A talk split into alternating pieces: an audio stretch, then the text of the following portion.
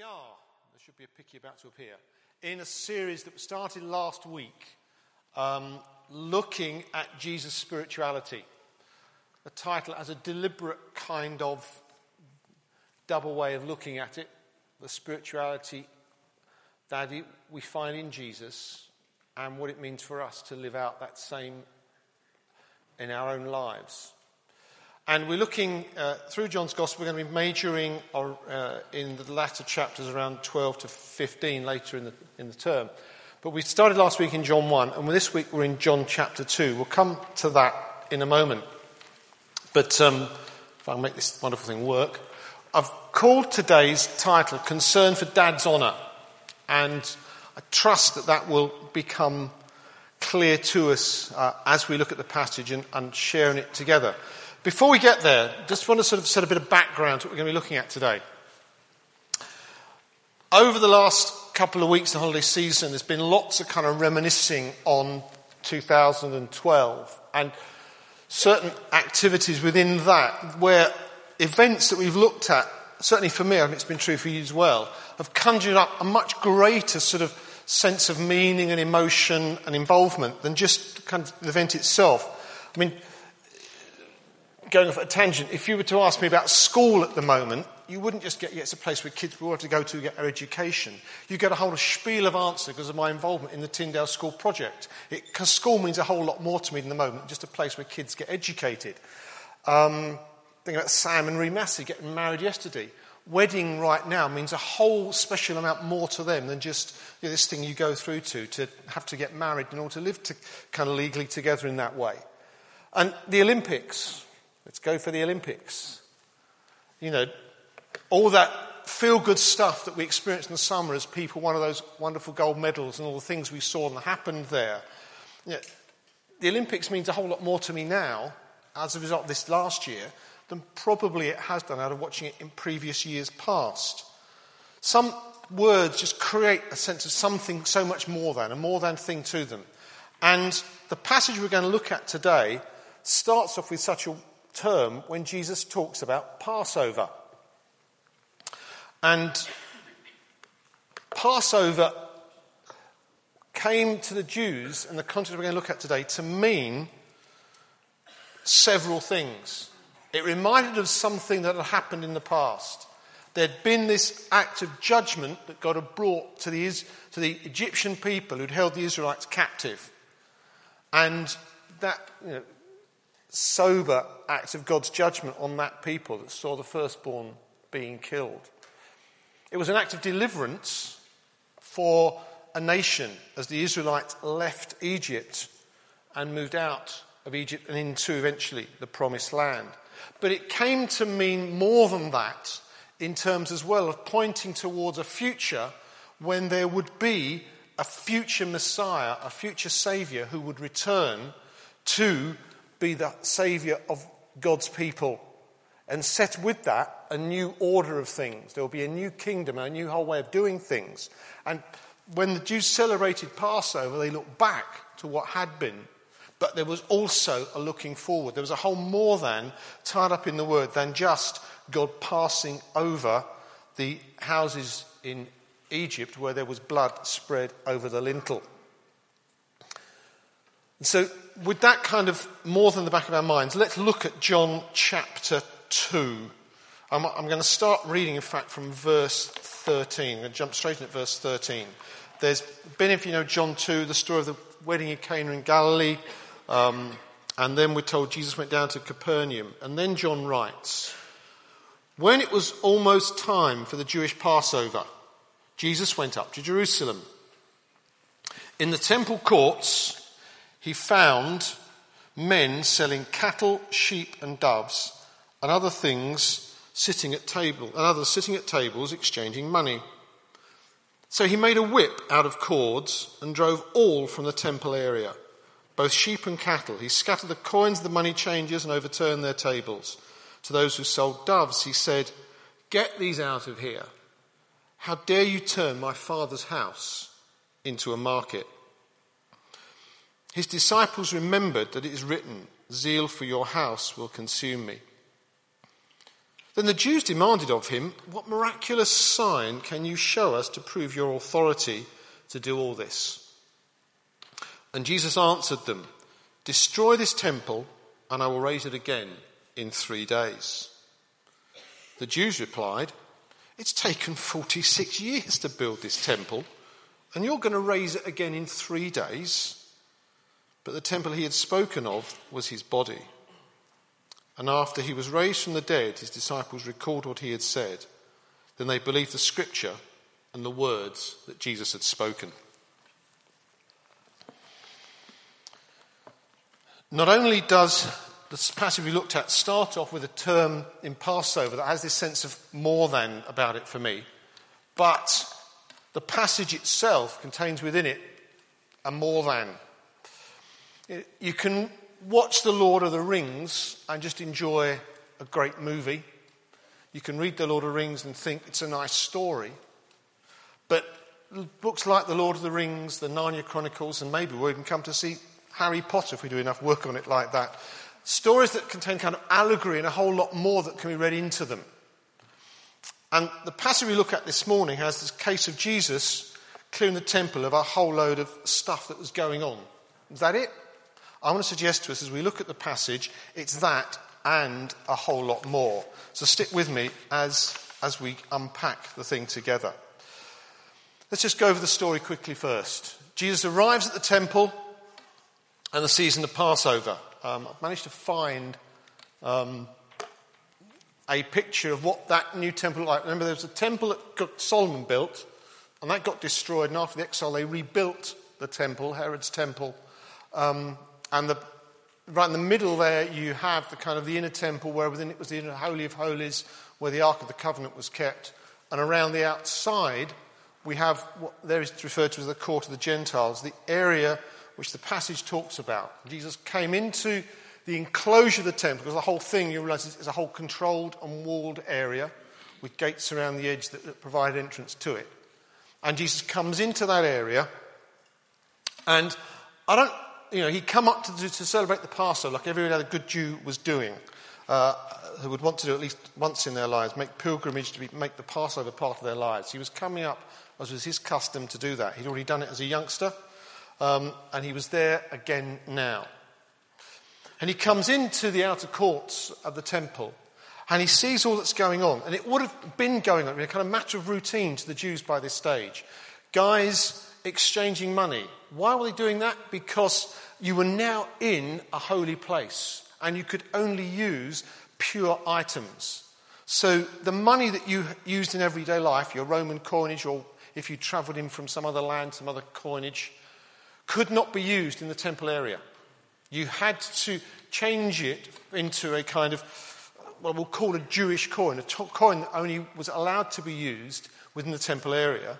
Because as part of your worship, you were going to pay money over towards the taxes that would keep the temple going. Because this wonderful, great building with all the people who worked in it needed maintaining and money needed to go to that, and it was their duty as Jews to pay that in their temple tax. And they needed the right sort of coins to do that. So there were money changers changing the money. And the money changers were allowed to take a kind of percentage of that whole deal. So that was all going on. And then, of course, they'd come as part of the Passover to make a sacrifice because the whole entry, as it were, into God's presence required sacrifice to be made on a daily basis. You go back into the early t- books of the Old Testament and you read all about the sacrificial laws that God set down that need to be followed through in various ways. But particularly if they were coming in Passover and wanted to celebrate, they first needed to know they to get their sin stuff dealt with. Something had to be killed. And depending on how rich they were or how maybe how serious their sin was, they'd trade anything between a cow and a dove or a pigeon. And that would have to be a beautiful, pure beast that could only again be bought in the temple area. You couldn't carry it into the temple with you. you know, my, my special pet sheep that I brought with me to sacrifice today. No, you had to buy it in the temple area, pay money over to get it. So there's a whole lot going on in order that the system of worship that the Jewish people had built up as part of their whole way of celebrating Passover was going on. And Jesus looks at all this stuff and says, I'm not happy. So uh, goodness knows how this worked out, but we read that he takes a, makes a whip out of some cord that's lying around, gets a whole kind of vicious piece of rope together, and starts kind of just turning over tables and sh- thrashing it at beasts and presumably thrashing it at people, and somehow drives out from that court area all this stuff out of the temple because he doesn't like it there. Now, obviously, that will have taken people by surprise, but the story we then read, just at that point, people gather around him and start chatting to him and uh, say, Well, okay, you've just done this amazing act. You know, what right have you got to do that? What's your authority for doing that? Show us a sign that proves that you've got the authority to act in this way. And Jesus replies in this kind of riddle about buildings being destroyed and being rebuilt which with the timescales involved must have seemed, again seemed fairly ridiculous. So, so what's going on here? That's the story, but what is actually happening within that story? Well, one of the things that we, we need to perhaps just dispense with, perhaps some of you may be asking a question right now, is that, hang on a minute, this story of cleansing the temple, I've read that elsewhere in the Bible. I thought it happened in that last week when Jesus went up to Jerusalem. Well, it did if you read the accounts of Matthew, Mark, and Luke. John's recounting something at a different point in his story of the Gospels. Just worth saying there could be two good reasons for that, and you read the books and the commentators, as you might expect, aren't all agreed. Um, so you've got a choice this morning. You can either decide that, yeah, it doesn't really matter to you. There were two different accounts, and this is the first time Jesus cleared the temple, and the Jews didn't take notice of it, and he came and did it again a couple of years later. Or possibly there was one event that was interpreted differently by the different writers. For Matthew, Mark, and Luke, it was important that this story was told when it happened, when Jesus entered into Jerusalem, that final act, as it were, of kingship, the Messiah has arrived, and his arrival means he's coming to die on a cross, because that's the way the king was coming to establish his kingdom. Whereas for John, if we turn to John 20 and verse 31, we read the reason why John wrote his gospel. Let me read it to you. These things are written that you may believe that Jesus is the Christ, the Son of God, and that by believing you may have life in his name.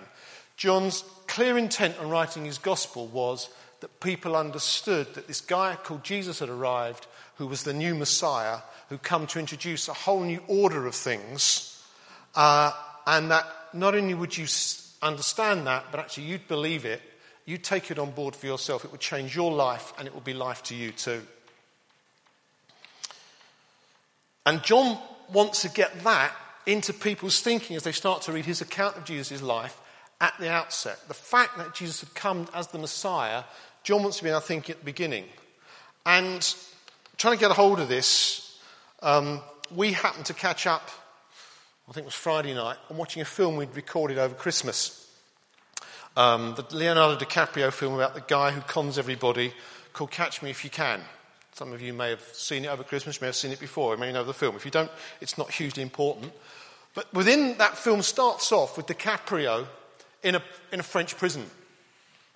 And, and he's rescued from this French prison, taken back to the States. And then the film unfolds everything that's gone on prior to that event. And really, that's what John's doing here. He's giving us, because that, the whole event is DiCaprio's acting out this guy who was a con man. It's a true story. Amazing story. This, this incredibly bright bloke, as a teenager, cons the world out of millions and spends his life um, doing all sorts of stuff. I'm getting distracted and irrelevant, sorry. And might even spoil the film if you want to watch it. And he ends up, as these things must do eventually, getting caught. And he ends up languishing in a French prison for a number of years. That's almost the end of the story that you see at the beginning of the film. Well, that's what John's doing here. He's giving us the kind of the final crucial scene. Jesus is coming to be Messiah at the beginning of his account. Okay, long time to explain the point. So you've got two ways of looking at it. Two different events, some scholars believe, or it was one event retold in different ways to communicate a different purpose. make your choice. The important thing is the truth that John's being communicated is that Jesus come to be Messiah. And we're going to unpack that, as I say, as we go through the story. Let's go back to this cleansing of the temple, because I think there are three levels at which I want us to try to grab a hold of what God, um, John is saying to us here this morning. This coming into the temple courts and seeing what was going on wasn't just to witness a whole bunch of people engaging in a system of worship whereby animals were being sold and money was being changed hands. What was going on here was something that, if you like, had become a complete corruption of what God had wanted. And it had become a complete social injustice. In today's terms, you had money exchangers probably making 100,000 a year at the expense of the people who they were changing money for. Goodness knows what the um, we can work that out because then we know what sort of rate of interest they were allowed to charge, and you scale it up for the number of times it would have happened, and you come to sort of huge sums of salary. Very nice, thank you very much, just sitting at a desk all day, giving, swapping coins and making a hundred grand. Um, or you had those guys buying and selling the animals. I'm sure they were making a tidy sum too. And of course, the temple court has become filled with this, and an area which was within the wider domain of the temple, an area that was intended for worship and was intended to be accessible to all, had become full as a market. And it was a complete an, an anathema to what God had really originally intended. It was an obstruction for people who wanted to worship to be able to worship because Gentiles, those who were not true Jews, but were still allowed to be coming, as it were, into within the, the, the area where God dwelt were being excluded by all the other activity that was going on, and there was complete social injustice going on in terms of the amount of money that was being made by a few at the expense of the many. Some years ago, some of us may be old enough to remember being at a summer camp and a guy called Bob Mumford spoke up. For those of you who know about Mark Mumford, leads the Salt and Light family in Oxford, it's no relation. This guy's an American kind of prophetic teacher. And Bob taught one summer about this character. I don't know if you remember hearing, if you're, you're too, not quite as old and ancient as me now, but he talked about Frankenstein. And this temple system that Jesus was about to drive out the courts was a Frankenstein. Something that had been created uh, and in order, as it were, to, to serve. Here was this kind of robotic creature that was going to be a servant to the guys who designed it. Takes on a life, and Bob did this way better than I could, and even hoped to do it to you this morning. Gets up off the table and starts walking about, terrorizing everybody and taking control. And Bob's point was that tragically, if you look at the, within, well, certainly within society at large, but even within the church, we create Frankensteins. We set off doing something which we think God wants, and we're pretty clear God's told us to do, but this thing takes on a life of its own, and it takes over, and it takes control, and cease and stops being the thing that was originally intended for, and takes on a whole kind of more sinister, almost dangerous character. I want to suggest to you that this system that Jesus walked in and seeing in the temple courts was a Frankenstein. It had taken over a whole kind of life of its own, and the very intention to enable people to come and worship God had been lost.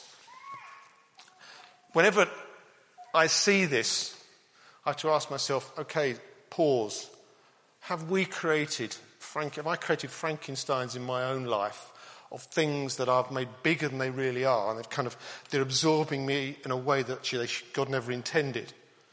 Have we, together as a church, got any Frankensteins that we've created? Things that we're are now we're maintaining a kind of life and momentum of their own that are sucking out actually the real life of God that God wants for us.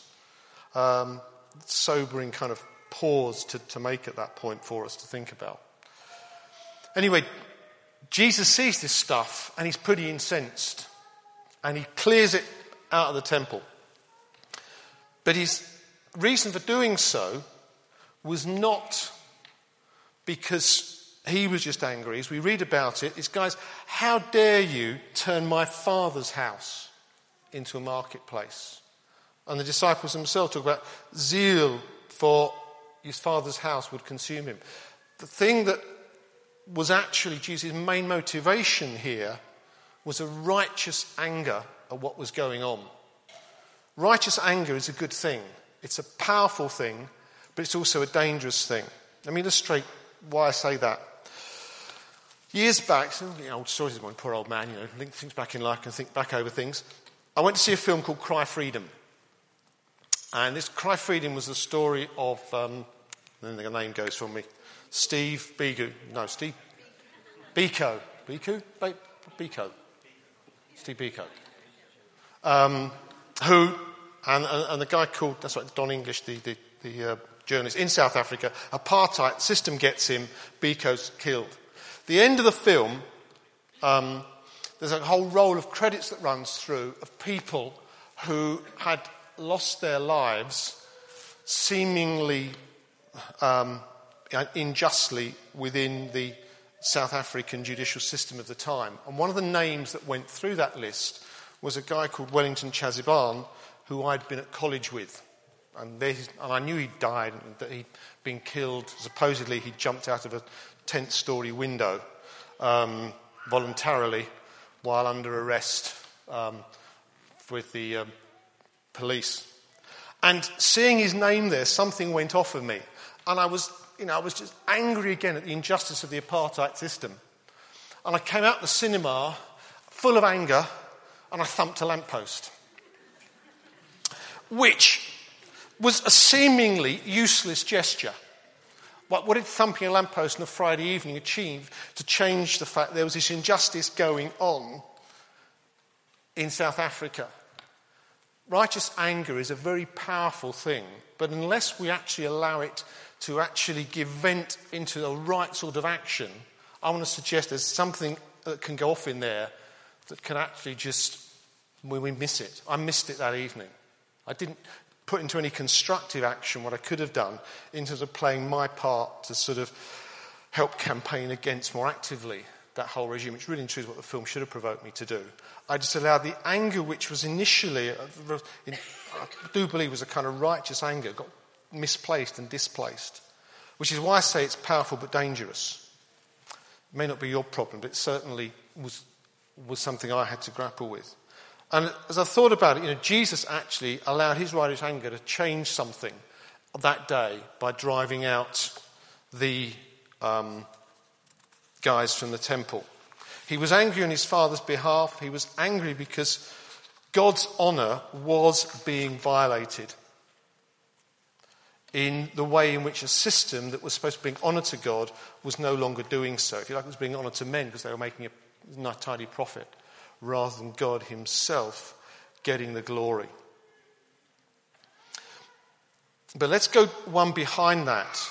Um, let's move on to think about the consequence of Jesus clearing the temple. See, because I've said to you at the beginning, I want to suggest that there's a whole lot more than going on with this passage. It wasn't just about clearing hold of the stuff out of the way because it was wrong and these guys were behaving uh, wrongly in terms of corrupting the thing. By driving them out the temple courts, Jesus brought, at that, for that point, an end to what people were there for. They could no longer worship in the way they expected to because they could no longer make any sacrifices because there were no animals they could sacrifice anymore. The whole pattern of worship that they were expected to take part in had now been removed from them by Jesus' act. And there's, and in that very act, Jesus was communicating something more than just the goings on here are wrong, guys. It's all very unjust. I want to suggest to you that Jesus was actually saying this temple and all that it represents and a system of worship is a system that has actually come to an end. And I have the authority as the Son of God to start a new system of worship. God was isolated behind a curtain in the Holy of Holies in the old system. Jesus has now been revealed as the Son of God. The old system required daily sacrifice for forgiveness of sin. Jesus came to make a once for all sacrifice on that cross for us. The temple had been the center of worship. That kind of these in bold there in the sense that it was all about the temple and maintaining the temple system. Um, Jesus was now a focus of worship. He was the one who was being referred to when he says, Destroy this temple and I'll rebuild it in three days. Because, of course, he was the one who was going to rise again in three days. And worship, which could only have only happened there in the temple, as we'll read on in John, if you turn on into John 4, you discover is now possible anywhere. The physical temple was being replaced by a new temple, and that was Jesus. There was more than just a social injustice thing being done away with here. There was a whole new order of worship being brought into being.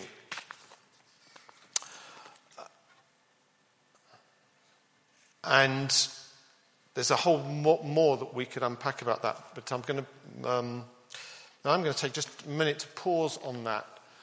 In reading about that, I came across this kind of this quote and read it to you.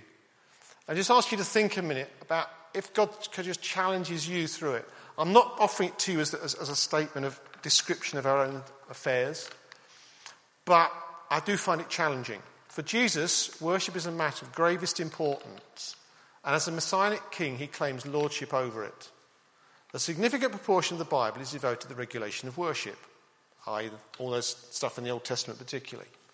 We are sadly misled if we imagine the quality of what we offer in worship services or the devotion with which we participate is of peripheral importance. Modern day worship, which is irreverent, superficial, distraction filled, lifeless, cold, sloppy, self indulgent, hypocritical, ill prepared, or theologically inappropriate, will likewise receive God's censure, as will worship which detracts from the honour and glory of the living God through a concern for performance or self display on the part of those leading it. Now, that is a kind of, that's one almost like one guy's opinion, and I don't quite know what had motivated him to write that. But in his seeking to exegete the passage and, and present that before us in this new order of worship that Jesus brought in, it just made me stop and think, yeah, I don't think a lot of that directly applies, I trust, to our own worship.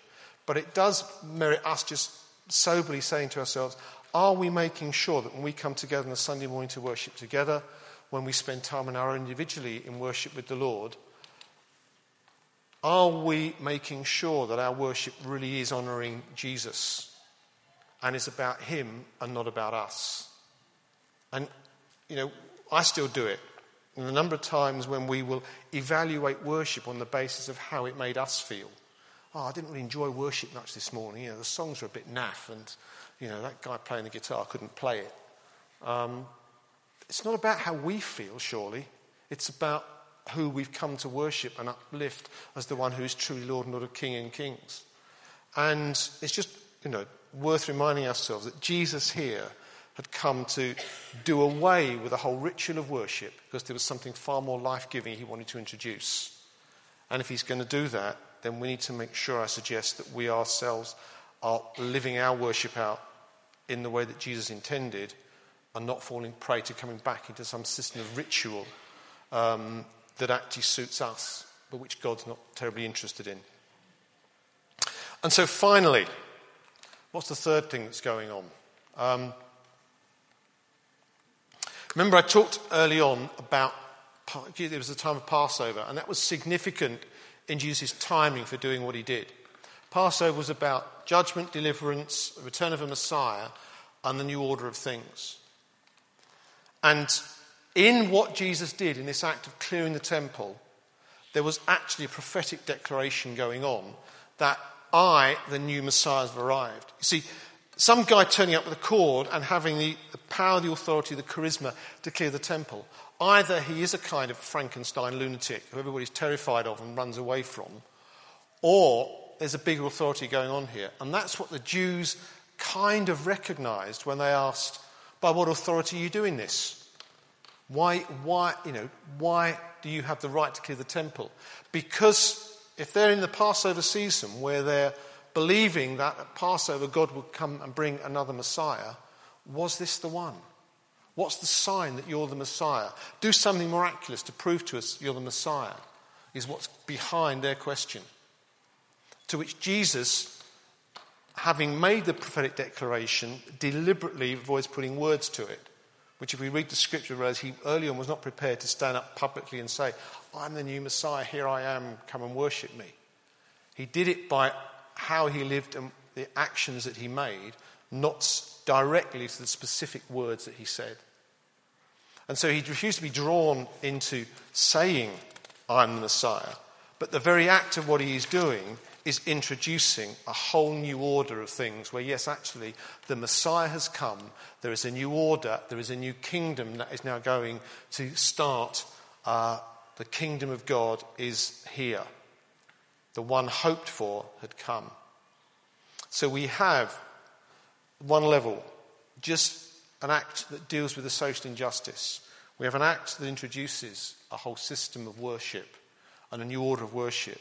But more than that, we have an act which is prophetically saying, I, the Messiah, have come and I have the authority to change things around here. The old order is finished. The old order of worship is gone. There's a new king come and it is his kingdom that matters to us. And all the way through that, Jesus is concerned that it's his Father who gets the glory for all that's going on, his Father who is honoured for all that's happened.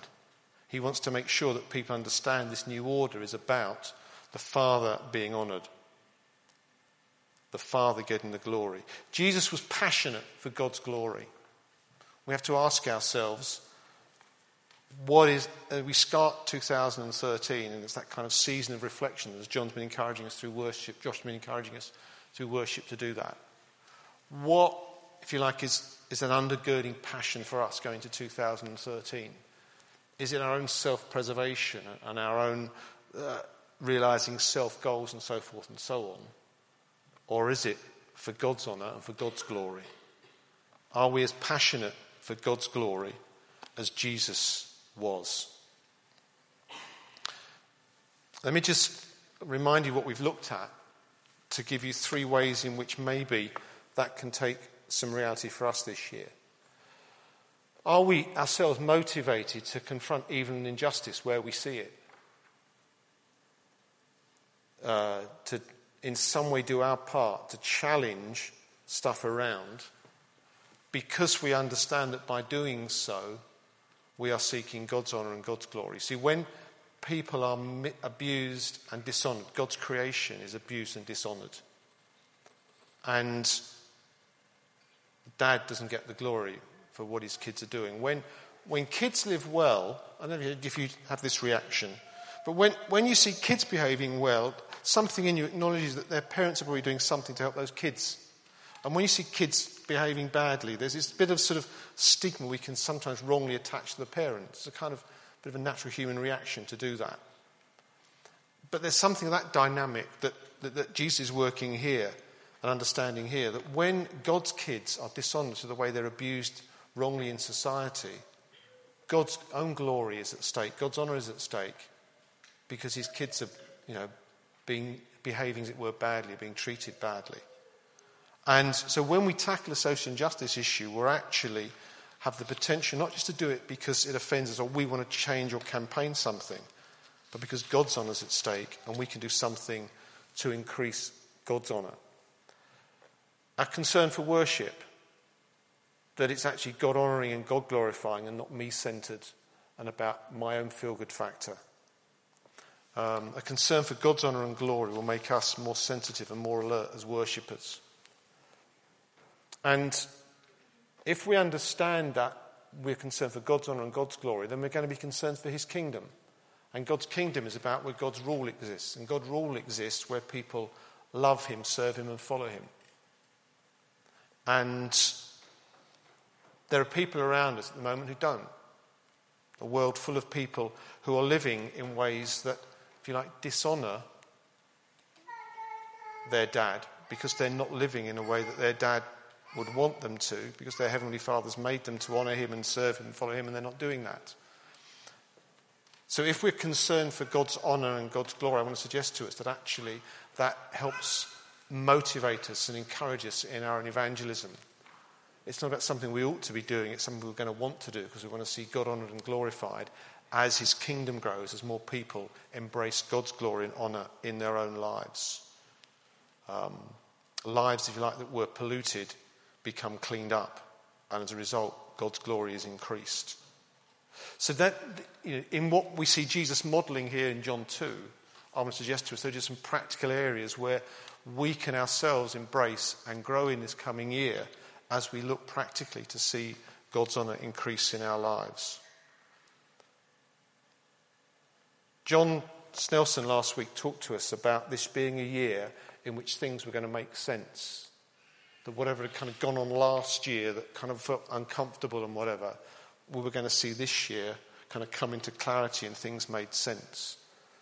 Stuart's talked to us this morning about God completing things, God's completion being there and us entering into that completion and living in the reality of it. I kind of sense they're kind of tied into this because if we're actually living in a way that actually we're more and more concerned for God's honour and God's glory than we are about ourselves, we're moving into the completion that God intends for us and we're seeing things come into order in the way that God's wanting to reorder them in our lives.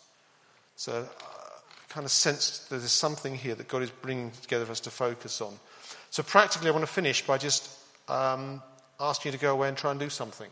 Steve last week asked us to go away and think about asking that question. You know, are we grace or are we truth people?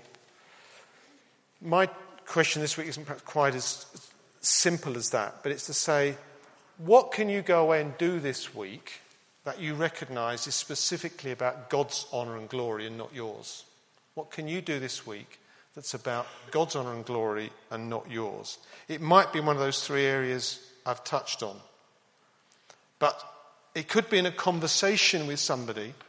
You make sure that you don't talk about what you've done for God, you talk about what God's done for you.